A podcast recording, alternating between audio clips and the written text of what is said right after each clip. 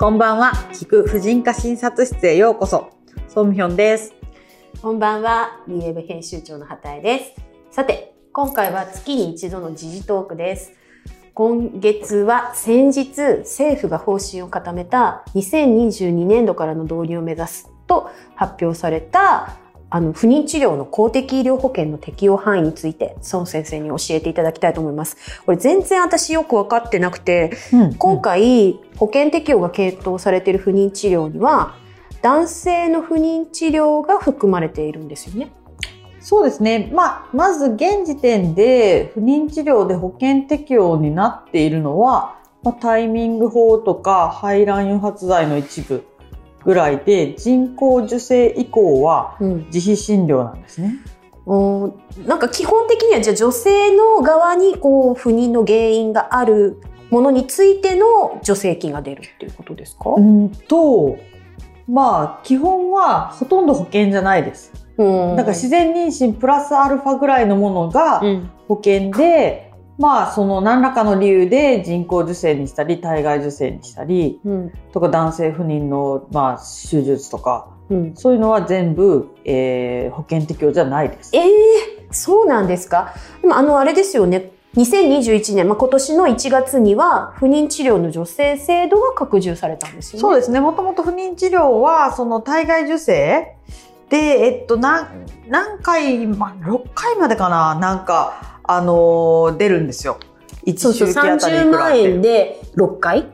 まで受けられるようになったそこに、うん、まあ、世帯年収が770万とか、東京だったら900何十万とかの、えっとね、夫婦合算で、それはね、年収730万円未満なんですって、リウェブで原稿、あの、記事を作ったので、ちょっとそこだけ詳しいです。なので、例えば、アラフォーのご夫婦で、ちょっと頑張ったら、うん、まあ、超えるじゃないですか。超えますよね。ねそうですよね。うんで、まあ、そう、まあ実際ああるけど、ちょっと恩恵を受けづらい制度だったんですね。うん、で、まあ、えっと、菅さんが総理になってからこういう話が出てきて、で、まあ、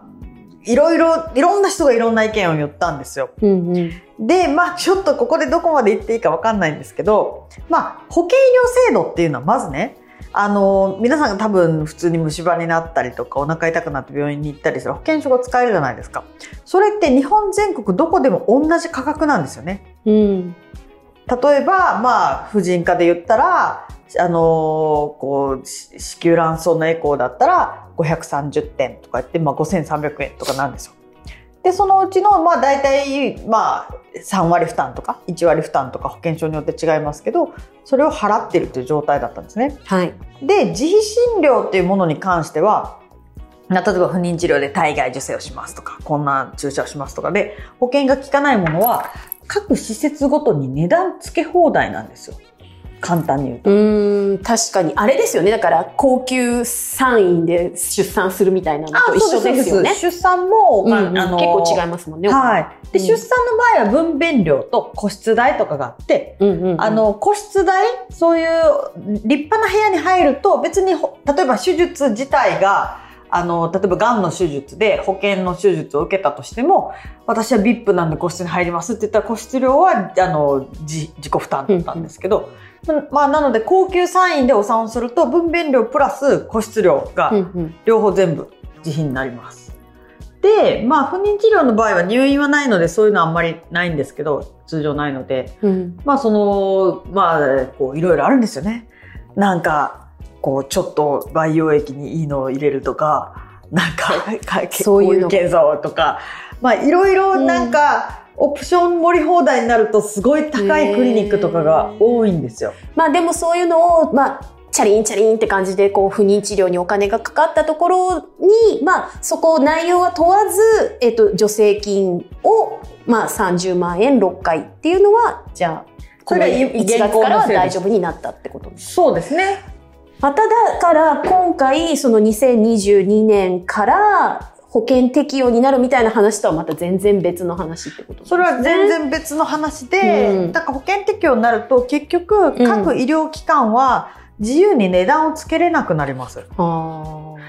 えばね別の話ですけど前ミレーナの話しましたよね。はい、ミレーナは自費診療で避妊とかの場合は結構高かったんですよ。仕入れ値が高いから。うんうん、だけどミレーナが保険点数決まった時も動揺が走ってめっちゃ安かったから。へ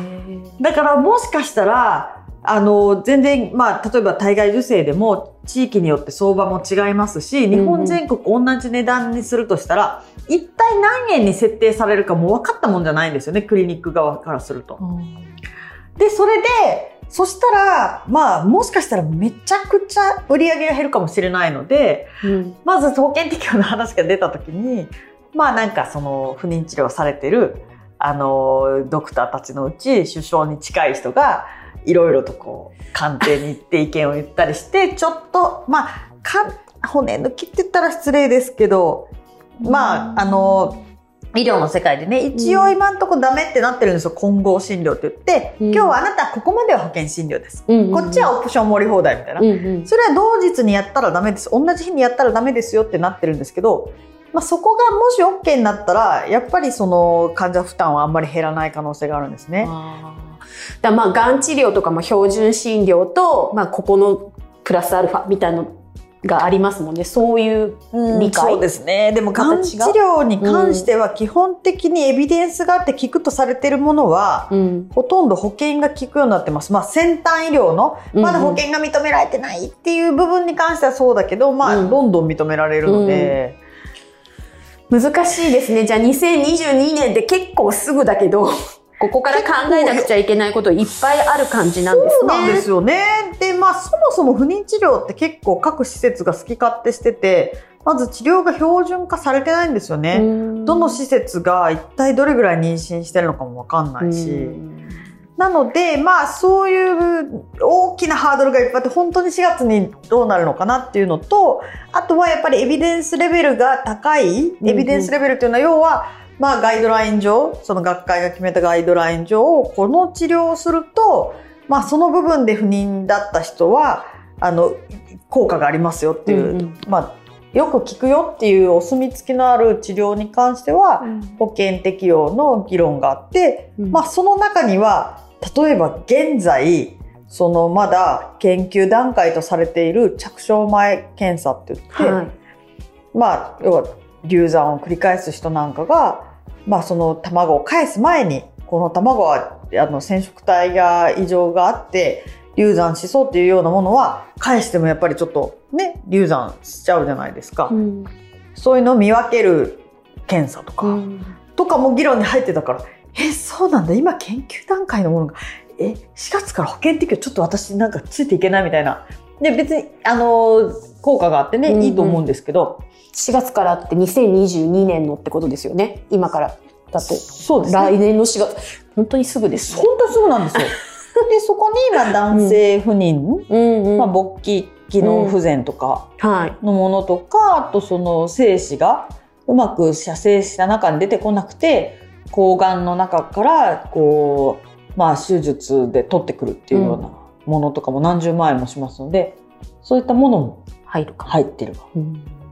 まあでも、こういう報道があると、なんか不妊の原因って、本当は男女半々のはずなのに、うん、なんかとにかく女性側の問題みたいにクローズアップされがちな印象があるので、まあ、今回男性不妊の保険適用みたいなのが結構こう話題になると、あ、それは男性の方も治療とか自覚とか進みそうな気がするけど、どうでしょうかね。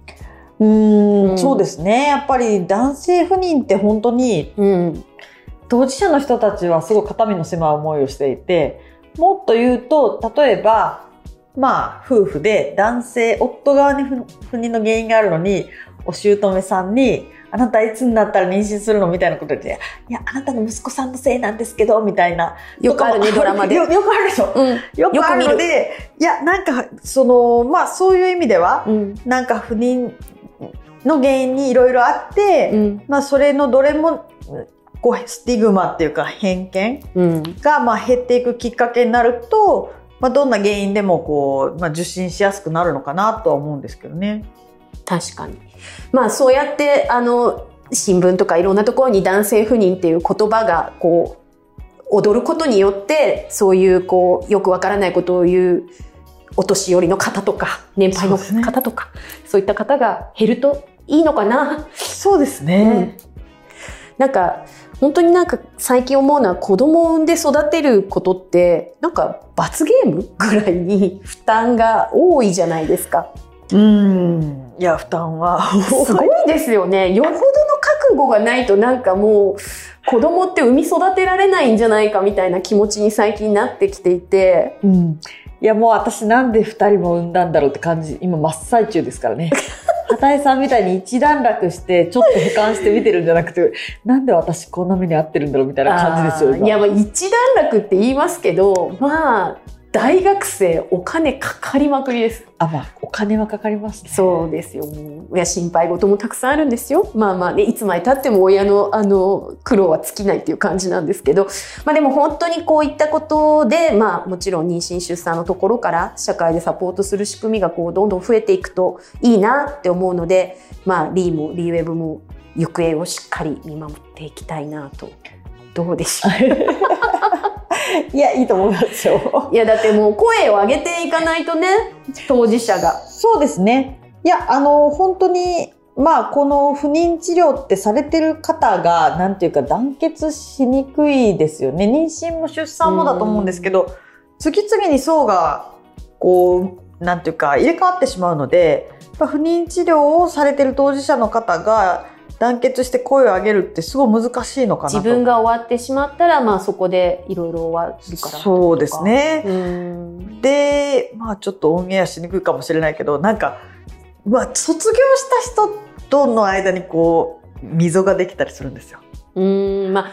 卒業の形にもね、どちらもありますからね、授かった方と授からなかった方と。なので、まあ非常に難しい。特まあ例えばニップさんとかも、すごく団結しにくいじゃないですか。常に。妊娠は卒業していくから、うん、そういうのでやっぱりこう雑誌という媒体で当事者の声を常に拾い続けるっていうのはすごい大きい社会的役割があるんじゃないかなと思いますね。そうですね。不妊治療の特集もあのしたことがあるんですけれど、なんかそういったことはきちんと続けていきたいし、先輩の話をきちんと聞いて伝えていくっていうのはやっていけたらいいなと思います。